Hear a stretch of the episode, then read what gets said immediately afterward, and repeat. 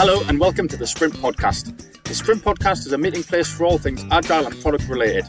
In each episode, we'll talk to some of the most knowledgeable people from the space and pick their brains on what is happening out there in the world of product and agile. Sam, how are you? I'm good, Kris. How are you? I'm very well, thank you. Welcome back. Good to be back. um, for those of you who didn't catch the first episode, this is Sam's second time um, on on the podcast, which is lovely. So I, I really appreciate you coming back. And I think really my thinking was we spoke so organically and so naturally the first time. And actually, we could have sat there for another hour quite comfortably. It was worthwhile bringing you back on um, to kind of continue that chat, really. And I guess a little bit of time has passed. Um, there's been some changes in the market. The space is always evolving, and so it's worthwhile doing it again. Absolutely, and um, yeah, it's good to be back. And I agree. I think it, we could have talked for another one or two hours. To be honest, last time I more reckon, than a yeah. podcast would allow. yeah. yeah, no, it's good. It's good to have people like you on. Um, as a quick introduction for those of you who who didn't um, hear the first episode with Sam on, Sam is really a, a seasoned agile professional um, who's worked in the kind of coaching space for a long time. He's also hosted an agile podcast. Um, and he also set up a, a non-for-profit as well. Um, so very much entrenched in the agile community, well educated in the space, lots of interesting opinions and insights to share. So hopefully we'll get some of those out here today. Right. Thanks, Kris. I so is, that, is that all right? Uh, I can't see you, so you might be blushing. I don't know. I don't yeah, know. I'm turning red. um, so, mate, we, we spoke about a few things last time. Um, and I suppose we were, were kind of leaning into what's happening in the space right now, potentially what the, the future of the space could look like, and what that means for professionals operating in the space. Um, and there was something else that maybe cropped up a little bit in that conversation that we wanted to explore more so now. Um, and this is one of your ideas, and it's a good one. Um, and it is what the, the term agile, what it meant, what it means, how that's changing, and and how we view it, right? Yeah, I think that's a, a worthwhile subject to spend a little bit of time on Hmm. because I think that you know from what I'm seeing out there, um, just in talking to people in in my with my colleagues as well, um, and also just generally on social media, uh, I really if I take all of this into consideration, all these different facets of sources of information, and then I ask myself, well, what does agile mean anyway? I'm honestly confused. yeah yeah no i i get that i Yeah. think i am i think a lot of people potentially are yeah. um because there's many different answers to that question Yeah, and I think you see, I think we're at this really pivotal point with Agile where it's been evolving for a while, but now it's it's taking almost like a a macro evolutionary path. It's jumped a little bit, Mm. and um, it's going into all kinds of directions. And if you look at the history, uh, you know, just the very brief history, I think it's inevitable that this would happen. The history coupled with the current economic climate, some of which we talked about last time, Mhm. Then I think it's um, it's quite expected that this would happen. Um, I- I'll explain what I mean. Go on.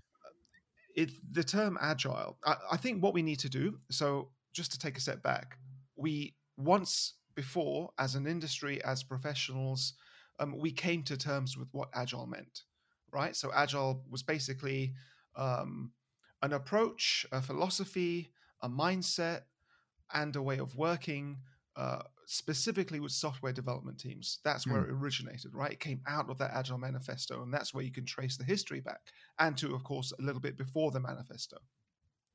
You had all of these different practices going around, like uh, extreme programming, feature driven development, DSDM, and all the other things that are mentioned in the manifesto, all very software related, right? So they're all software development techniques, methods, frameworks, and so on. What happened, I think, is that um, we started to move out of this single team scenario, right? So started to break the bounds of working with just one or two teams. Eventually, Agile grew into a multi-team scenario, and eventually it just became what we call scaling today, right? So Mhm. already we can see how it has evolved from these ideas um, bringing them all together like XP and so on, right, in the Agile Manifesto, with a set of four values and 12 principles, um, working with teams to try and embody those principles as much as possible, but then realizing, hang on, there's a whole world around this team, right? It's called an organization. Mm. And we, we want we can't actually enact a lot of these principles unless we make some changes outside the team right because we keep hitting ceilings yep. so then you you start to break out and say okay how can i how can i address these constraints that are keeping my team from being uh, as effective, uh, effective and as efficient as they can be. So then you start to look outside the team. And I think eventually that's where we got to scaling. Because if you look at the most popular scaling approach now, SAFe, it addresses a lot of different things uh, within the current organizational paradigm, which is you know your typical hierarchical structure. Mm-hmm. It addresses things like portfolios. Um, it addresses things like this idea of value streams or value chains, depending on where you go and what they're called. Um, it even addresses the idea of programs. You know, initially, I don't think it's called this anymore, but SAFe called the the arts level a program art, right? So that's a throwback to program management because mm. it was we, are still in that lens. We're still seeing things like that, and and projects and programs are still being funded like that as well, for the most part. Hmm. So, but what happened? I think, and sorry, this is, might be a bit long winded, but what happened? Okay, what happened during this is that whilst all this was happening, we had this idea of coaching, right? That came into the, the realm of agile. Now, I don't know exactly when this happened. I haven't really looked it up, but just from memory and from living through this, I think it first came about or was popularized with Lyssa Adkins' book, um, Coaching Agile Teams, who, I by the way, I've met and had lunch with, and she's a lovely, lovely woman. I think she spoke um, at Scrum Australia this year. She did, yeah. She was yeah. actually here with with Epic, who I work with, oh. and um, we had a big lunch, and it was it was actually really nice. We had a lunch in Melbourne though, not in, yeah, nice. Sydney. Yeah, yeah, she's great. Um, yeah, she's amazing. And actually, I was having this chat with her too, but that's another story. And so I think hopefully I can happened... hold my own as well as she can. I doubt it somehow, but here we go. Yeah, exactly. Oh, actually, yeah. I'll, I'll, try and stick to my current train, and then we can come back to this. yeah, yeah, yeah. Okay. Um, so what happened was that coaching uh, really, really took off. And I think the reason for that is because there was such a low barrier to entry, if any at all. Yes. What qualifies one person as being an agile coach? I don't know. I don't know anymore, right? Because I can't think of uh, what it would have been back then. I mean, how how like now for me that's easy because I look for people who've got the experience and can tell that story. But back then, yes. I don't know. Someone must have just put their hand up and went, "I'll be an agile coach." Maybe yeah, it was purely I, academic. I don't know. So this is the thing. Retrospectively, I think it's easy to say, um, "Oh well, given our experience of agile coaching now, what it entails, well, you need all these things to be an agile coach." You know. Right. But I still think we see problems with this today. I still think there's a low barrier of entry to, to that today as well. As um, in uh, the barrier to become a coach. Yes, to become a coach. And yeah, for sure. Example. And people do it from all types of backgrounds. Absolutely. Relevant and non-relevant. So, so the latest example of that I've seen, uh, you can go to sleep as a teacher or an administrative assistant, and you can wake up as an agile coach. Yeah, and I'm not kidding. I, I know. I've seen, so I'm not judging, but I'm simply relaying, you know, the facts. So I think yeah. it's really important when we talk, when we talk about this kind of thing, not to judge, because um, we all have bias, but we shouldn't sure. judge. Also, um, I've also worked personally with organizations uh, where I was helping or, or, working with some of their client, their, their employees, whose job tit- titles changed almost overnight as well. So they went to sleep as, let's say, um, uh, a HR person or a business analyst or or something else, like not really related to the field of agile coaching. Yes. And they woke up an agile coach I'd because they that. were sent on this uplift training course, and from henceforth they are agile coaches. Mm-hmm. I've seen that happen too, and I, I lived through that, and I've seen you know, and it's interesting because this was maybe two or three years ago, this particular experience, and now I look at some of these people now, and you know, they're making it. You know, it's it's the kind of fake it till you make it mindset, I suppose. Yeah, right. And I suppose yeah. everyone's got to start somewhere. But absolutely, the yeah. point you're making is that perhaps there's a more obvious and organic way to do it, as opposed to just being sent on a two day course as an absolutely. HR professional and then waking up as a coach. Yes, with the two day course, you normally find these things in large consultancy driven transformations, right? Where they have quotas to tick and we have to have X number of agile coaches trained up and ready to go from Monday next week. You know, that's the environment Yeah, that, that yeah. usually happens in. Yeah. But but but stick go, going back to that little um, uh, bit of history on agile now and how it evolved. So I'll give you um, uh, another example of coaching and, and why I think agile is growing in all kinds of strange directions. And why this is really important for the industry now, actually, Hmm. because I think eh, I, I genuinely do think people are a little bit confused, especially new people coming into the market. They're looking at agile and, and they're thinking, what is this? Is this software development? Is this change management? Is this like consultancy stuff? Like, I can't really put my finger on it, right? It is. And- Yeah. And I think that's a perfectly valid perception, by the way, yeah. and stance to take. So I had this um, conversation with someone recently where they told me about their experience of running um, a systemic constellations session with a group of um, people within an organization. Now, are you familiar with that, Kris, at all? I'm not. No. Can you do a little explainer?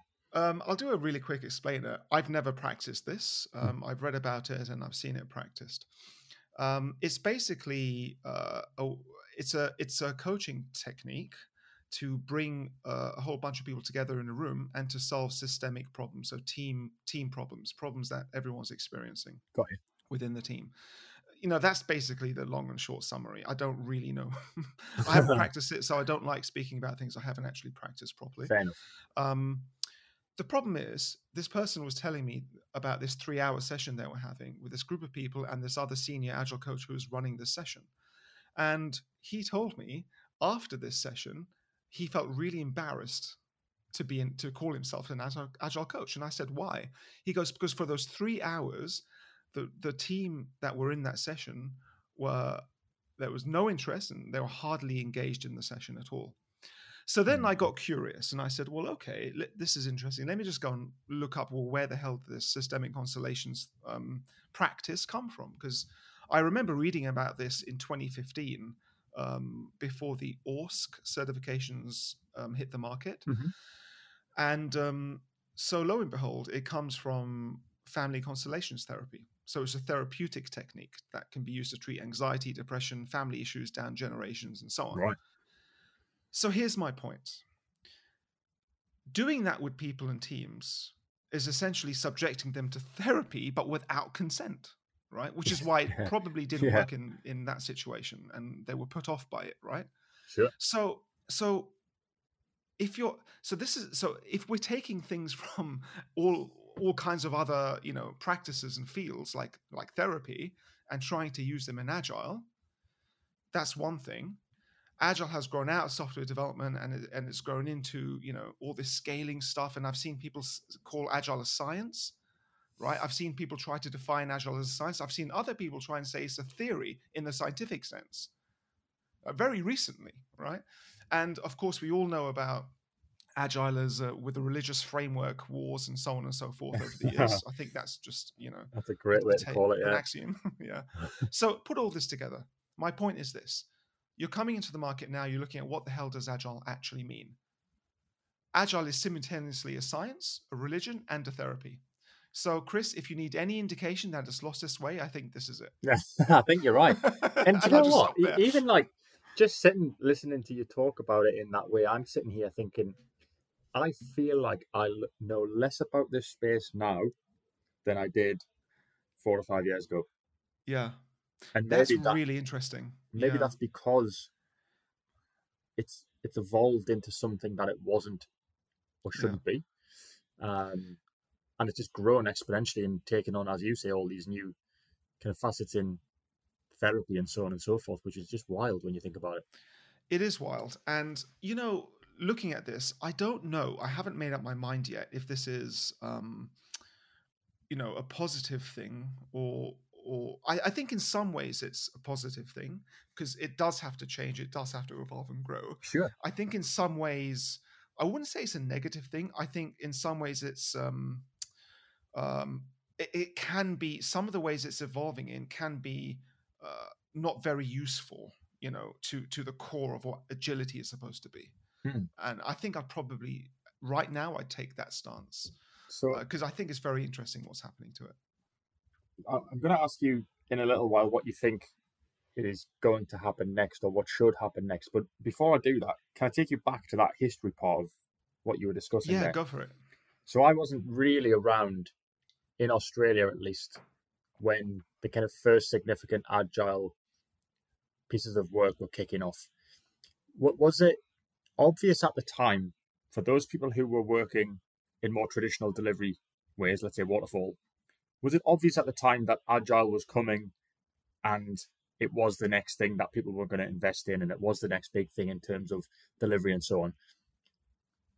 What, So did I that remember- yeah. feel like a a kind of natural shift? Was there resistance? And does it feel the same now where we're at with agile? Is there a sense that there's something else coming, or sh- there should be something else coming?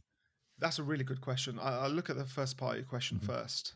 Um, so I remember. So I so the Agile Manifesto came out in 2001.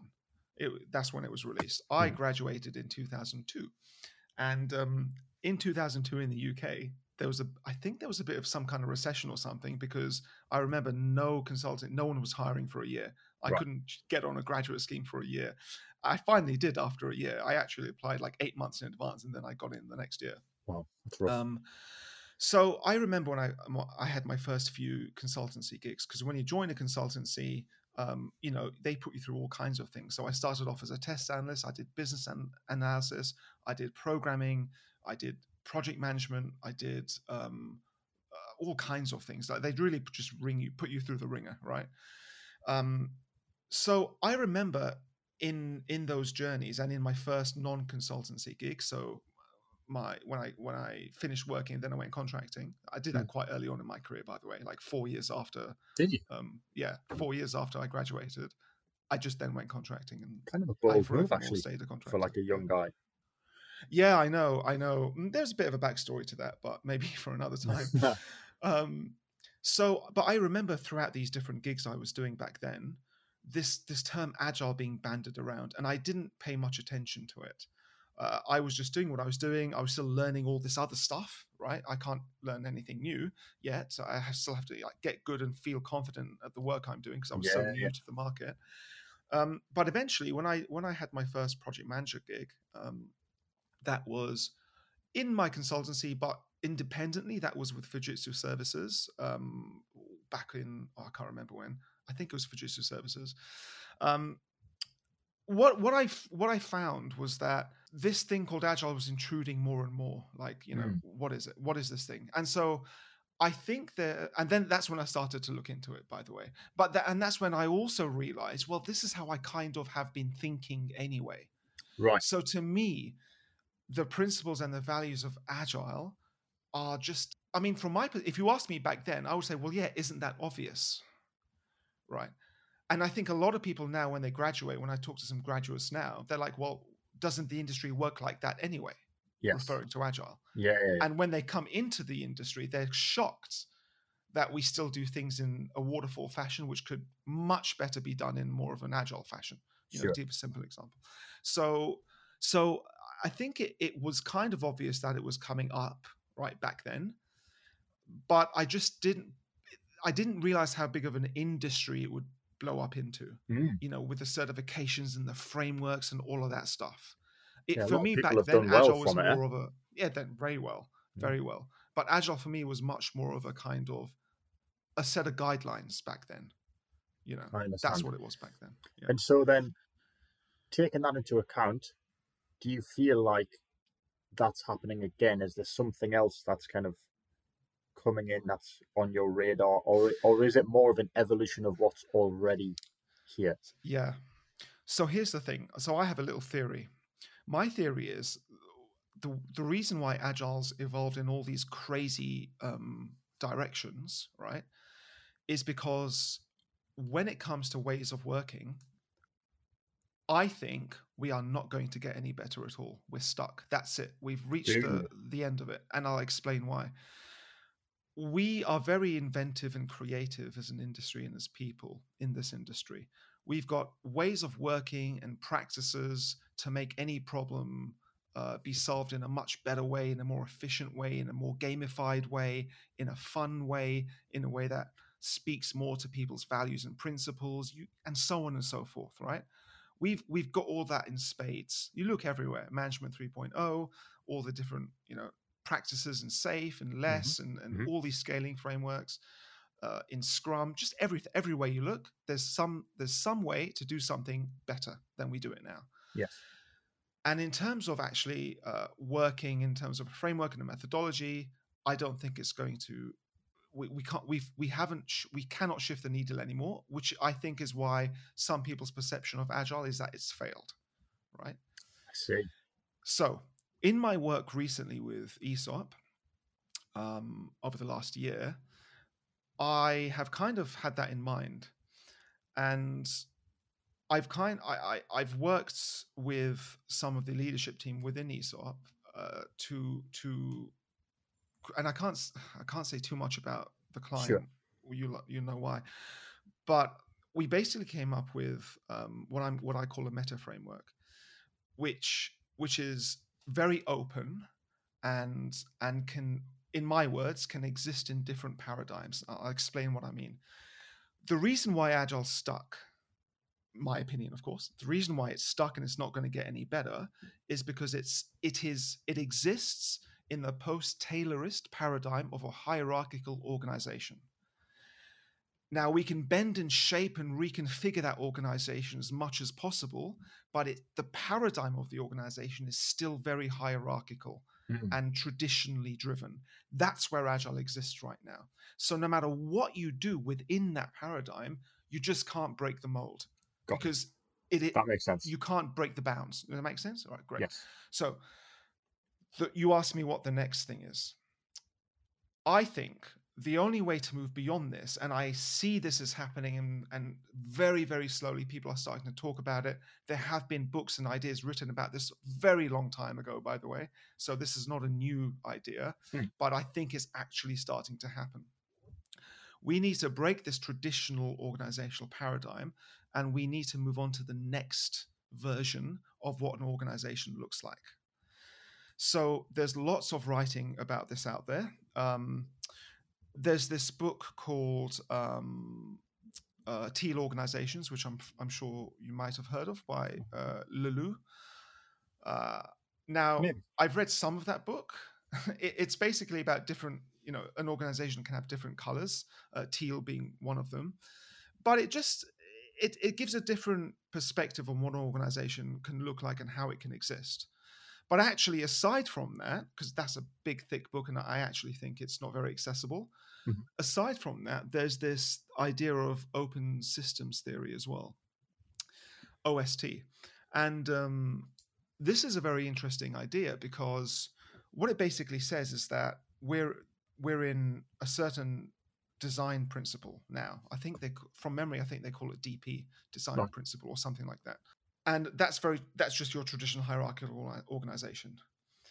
What we need where we need to get to is what i think they call dp2 from memory. I could be wrong about the specifics yeah. but from memory i think it's called dp2 design principle 2 what that looks like is basically and this is not a new idea it looks like a network of people co-creating things without that hierarchical structure so, what that means in practice is that we need to it's moving away from autocratic systems mm-hmm. right as as an emergent property so even the companies right now are evolving or will need to evolve and i actually think ai and all this tech around us right now is, is actually going to push this forward yeah more I was, I was sitting there thinking i can't yeah, escape yeah. wanting to ask I about now, ai and how that impacts this next so this is piece. the thing i think this is a perfect storm we're uh, we're approaching a perfect storm, right? Mm-hmm. And with AI and all of that stuff coming in, with this, with the fact that we've hit the wall with agile, people are saying agile has failed, and in some ways it has, but actually mm-hmm. hasn't. It's it's organizations have failed to move on. That's yes. what it is. Yes. Therefore, agile has failed because it exists within the organization, mm. right? So, moving away from autocratic systems as, as, an emergent property, I think is happening now. Um, so, what that means is that control inter team coordination, deliverables definition, um, choosing what metrics to be, to be measured by. All of these things, which we do in delivery, they have to be moved to the group who do the work. and that means away from the management layer, away Mm. from the hierarchical layer. They they are literally moved to the group to do the work. True autonomy, right? Not fake autonomy, which you find in ninety percent of you know organizations today. Yeah. I think that's where we have to head. Um, and what that also means for agile coaching, I think, is that the group will have to eventually learn to coach themselves. And this is something I've been I've been um, really trumpeting up and down ESOP, ESOP if you like, in their leadership team, because the very first thing on the transformation roadmap that I designed for them was we need to build internal capability. We can't Mm. keep relying on external people to come in, you know, and just sit with teams and coach them. Basically, we need to teach them how to fish, and this has always been my philosophy, by the way, as a consultant, teaching clients how to fish so they can do do themselves. yourself out of work. Well, that's the whole point, though, isn't it? It- it- you know, because you know there are so many companies out there that I can afford to do myself out of work with this client and get them on their way, and then move on to the Mm, next one mm. and do the same thing. So, anti-capitalist, maybe I don't know, but I would say ethical, right? Ethical, that's it, that's it, yeah. Yeah. Um, so if the if this group are coaching themselves, then it goes to it stands to reason that over time, Kris, uh, they can do their own product planning, their own strategizing, their own road mapping, their own prioritizing. Why? Because learning organizations continuously improve. This is the, I think, the excuse me, the wet dream of agile, right? I love that you Right. got that phrase in there. This- yeah, you can I was edit not that expecting that. Yeah. Um, but this is where we where we want to get to, and I want to bring something else into the conversation at this point.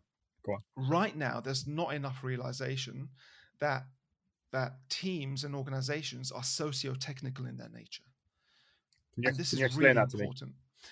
So we're we're social, right?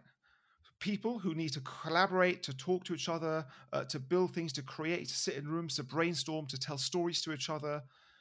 But we also are technical. We're incredibly technically focused. We have all these tools. If we're talking about software development, then that's going to be our, our specialisms, our focus. But it's not just about software development, and it's not just about that social, creative, collaborative Mm. aspect. It's you need you need to bash these things two things together. So all teams, almost all teams now are socio-technical in their nature. And that's really important to understand because I've seen a lot of people try to bring Agile back and say, well, Agile's just about software development. It was once just about software development, but as we've just discussed, it's moved on a hell of a lot since then. Yeah. Right. So we need to take into account other things, which is why, going back into ESOP, some of the work I've been doing with them um, really explicitly takes into account all these things that I'm I'm telling you now, the socio-technical nature of teams and so on. And so I've also designed some of the language in the in the ESOP transformation to reflect this, to to plant those seeds, you know, in in people's minds. That's cool. yeah, this yeah, I think it is actually. I've actually done um, uh, an internal presentation about the work, specifically about the work I'm doing there. I did that about four or five weeks ago. I'm doing a public one next month in July Oh, in nice. Melbourne. So I'll let you know about that. Brilliant. Yeah. Please do. How come? Is it uh, virtual, face to face, both? Face to face is going to be in the CBD somewhere in Melbourne. Amazing. Keep me posted. I will, yeah. Um, Um, so, so unfortunately, I won't be able to go, but I can certainly pump it out, and I'm sure there'll be people listening to this who will be interested as well. Oh yeah, absolutely. That'd be great. Thanks, mate. Cool. So I'll just finish off the thought now, and then, Yeah, and go on. we can move. So this idea of you know true autonomy within teams, this network of teams, rather than hierarchical uh, structures, what it does, it promotes continuous improvement, which we all know about and love. It promotes deeper learning, and and it provides the environment for building these a multidisciplinary capability over time, and that's really important. So you've heard of T-shaping, Mhm. where you have uh, the depth. So so uh, Kris, you're a recruiter. Maybe your specialist, your depth is you know recruitment, the skill of recruitment, and everything that entails. Hmm. But you know what? You're also a great podcast, and you can interview really well. So your breadth, the T that goes across, the bit that goes across. Um, you've got, probably got loads of other skills that you do, right, to help around, to help Hmm. out the- around the office, or help your colleagues, do podcasting, you know, all that stuff. So we are multifaceted people. We're not just good at one or two things Sure. this kind of idea of T-shaping, and and there are very there are other letters as well people use, like M shaped, but we won't get into that now. It just basically means multidisciplinary capabilities. Um, we need to develop these things over time. And when you put te- people and teams together in a network, in a networked organization, where where they where they intuitively know how to collaborate and who to speak to to solve problems very fast, and if they don't know, then they quickly build those networks to learn how to do those things. In that environment, skills spread around quickly and people grow in a much more multifaceted way. Of course. That makes sense. It makes sense on paper, and, and, and theoretically, I understand Mm, how that works and why it would work. mm. Question I've got. Yeah. Yeah. So for me, I so I I really don't like talking about, too much about theory and, and stuff like this. I Sure. really like to bring these things back down uh, and make and, and put them into plain English as much as I can, uh, which is what I'm trying to do now. And that's only because I think this kind of thing needs to be accessible to everybody. It Yeah. certainly needs to be accessible to some of the leaders that I speak to. So you will ne- you will hardly ever, in fact, find me um, using you know technical language or obscure references or or agile terminology even when I'm engaging with leadership. Well, because it just- even in this scenario, I, Yeah. I'm following what you're saying. Yeah, You know. that, that's good to hear. Yeah. Yeah, I'm not. Um, just to Um, finish off this thought, Go on.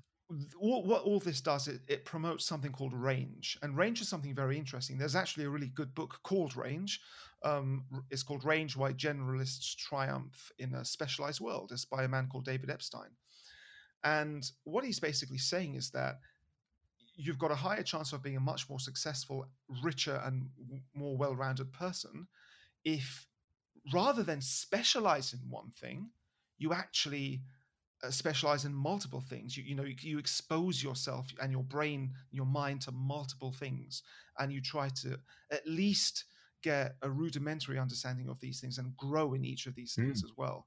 Because what happens is that when you when you work in let's say two industries, for example, or two you do two different things which you consider uh, which people look at you and say, yeah, you're good at those two things. You're known for those two things, right?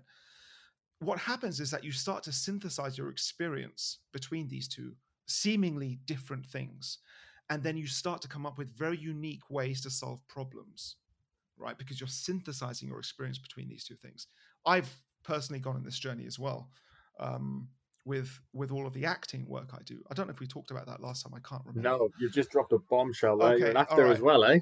Yeah, I am. Um, a paid one too. so Are it's you? not just a hobby. Yeah, yeah. Uh, yeah, on, and tell, I've me, tell me about it. All right. Uh, we'll stop here and then we'll take a quick diversion. Um, yeah, yeah. Well, I actually have a degree in film studies as well as computer science. Is that right?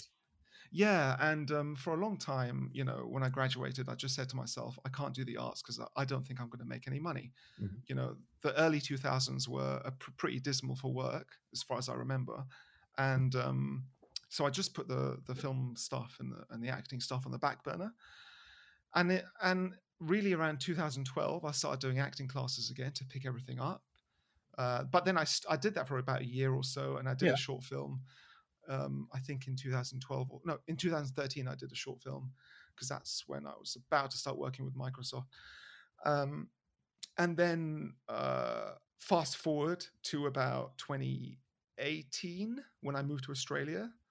Uh, I started doing acting classes here. I thought, why not let me pick it up? Long story short, Mhm. Kris, I did a whole year at NIDA in Australia, um, the National that? Institute of Dramatic Arts. Right, lovely. Uh, they're a really big acting school, and um, I did a whole year there whilst doing a full time job. so it was No a part time, yeah, um, part time actor studio course.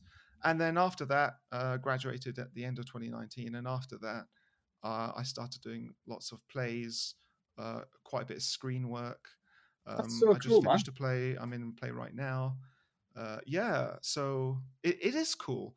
And what I've amazing. been, yeah, thanks, man. Do you know what Um, I keep finding? The more I talk to people, even Yeah. in this space and other kind of technical, in quotation marks, roles, there's always a creative side to everybody. Always, it's so important, I isn't it? I'm It a is. massive, I'm massive on this. So, whilst for sharing, um, I've been a, a sort of closet musician for many, many Mm-hmm. years. Um, up until recently, I, I started a band. Um, Oh, and so I wow, play. Yeah, we have. Yeah, we haven't. we're not getting very far. It's very hard to do anything creative as a prof- you know professional with a full time job, as you know. Tell me about um, it. and find time to carve out time to do this. So things are progressing very slowly, but absolutely loving playing in a band and writing and creating and having that time every week. It's like um, it's like a meditation for me. It's amazing. Yeah. Oh, uh, yeah. Likewise. And I think you know the more you you get into that, I am sure you will find some connections somewhere in your mind between what you do for a living and the music that you make. Sure. Because I have somewhere. found, yeah, I'm I'm sure of it. If you haven't already, because I have found that in in acting, and I it helps me very much with obviously the obvious things like public speaking and stuff like that, which I've always kind of done anyway. But even the concept of user stories, right? I had no idea that uh, Konstantin Stanislavski, who is essentially the um, the man uh, where all acting uh, schools sprung from, right? Hmm. So you know you had a method acting and stuff like that. Yeah. Yeah, all came from Stanislavski. It's all offshoots of his work. Um, so whenever you go to acting school, the first thing you do is you usually learn about Stanislavski and and what he taught, and and you read his books. He's got this idea, which is a user story in everything but name, and this was in what the 18th, 19th century Russia. so. Yeah, and I've used this. I There you used this at Telstra. I used this to, to help my training at Telstra, and they loved it. It's so amazing. it was really, it's just really interesting. The only um the only use I've had so far for my musical creativity is for the opening soundtrack to the podcast. um, Oh, Which- brilliant! yeah, you haven't heard yet. It sounds like I'll be honest with you, it sounds like something from a seventies dirty movie. But I, I had a moment of creativity and I went with it and it stuck. So that's what we've got. I have to be honest, Kris. Uh, I'm not sure what 70s dirty movies. Yeah, yeah, of course, yeah, yeah, sure, yeah, yeah. no problem. um, um, but yeah, Okay. there's, there's other uses down the line. Maybe who knows? yeah.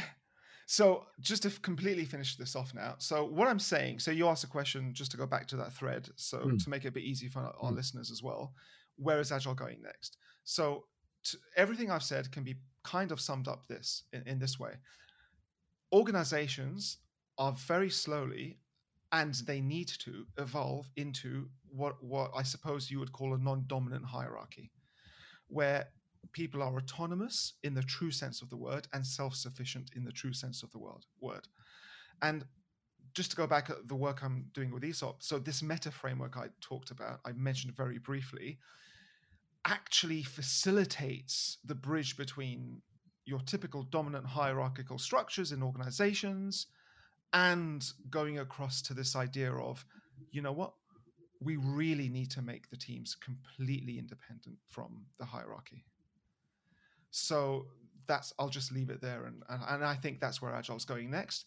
But here's the thing: when it when organizations go that way, I don't think Agile will, will exist the way it exists now. So that's the It will thing, have to isn't it? fundamentally change. Yeah. Yeah, yeah, So it's almost like it won't be agile at all. It will be it will be called something else. Exactly. totally different flavor. I wonder if that's like a it's two years away, it's round the corner, it's five years, it's ten years. I wonder. I think personally, I think it'll be a very slow transition. Mm. Um, but with with AI and with all of the potential that that actually brings and liberates us from, right? It might expedite things slightly. Yeah. But I think that can go in one of two ways. You know, humans. You know, there's all these negative things that humans can Man, do with I've AI. listened to too many podcasts about Yeah, I know. I know, I have to. but I'm hopeful and I'm quite optimistic, and I, I really well. think it will help. Yeah. So, final question then: What can an agile coach who's listening to this podcast do to ready and prepare themselves for what may be coming next? So here's the challenge to all agile coaches out there and agile professionals in general. We all have these great ideas, we all have these great theories, we all find this, these nuggets of research and history which we try and relate to agile, and that's all good. And you know, we should always encourage that kind of thing. The challenge for us, how do we translate that into practice? It's no good just talking about it, right, all the time. How do we actually take action? And for me, that's where the challenge is. And how do we do so in a way that's accessible to people? Because my God, Kris, the stuff I read out there, I just switch off after the second paragraph, right? Oh man, I'm, I'm it's sure. like it's like you don't need to use this obscure language. it just it's off-putting, even though we may know what you're talking about. You know, if you if you think about it, who who is their audience? People should think about who is their audience when they're mm-hmm. when they're talking about this stuff. It's certainly not organizations and leaders in those organizations, because no one's going to try you know watch this podcast or this YouTube video or whatever or read this article and and say yeah I'm going to contact this person that sounds amazing it just doesn't happen, right? Yeah. You need we need to speak business language. We need to speak plain English language, right? So uh, well, whatever native language that we speak, yeah, yeah. we need to be native basic uh, language, and um, we need to the skill we need to develop and get better at. I think is translating these complex and interesting ideas into uh, basic language and communicating that effectively and building a case uh, for leaders especially because it has to start with leaders as to why these things that we have in our heads that we've devised are a good idea to try and implement as part of maybe let's say a transformation or an experiment or something like that sam what a brilliant note to end our conversation on that was yeah. amazing Thanks, man. I mean, I think I went on a bit too long. I know Not we wanted to talk about something else. no, honestly, we said let it be organic. Let's see where we go. Fair enough. I could sit again. I could sit and listen to you forever. I feel like I learn a lot when we chat, um, yeah. which is amazing. And so hopefully everybody else has as well.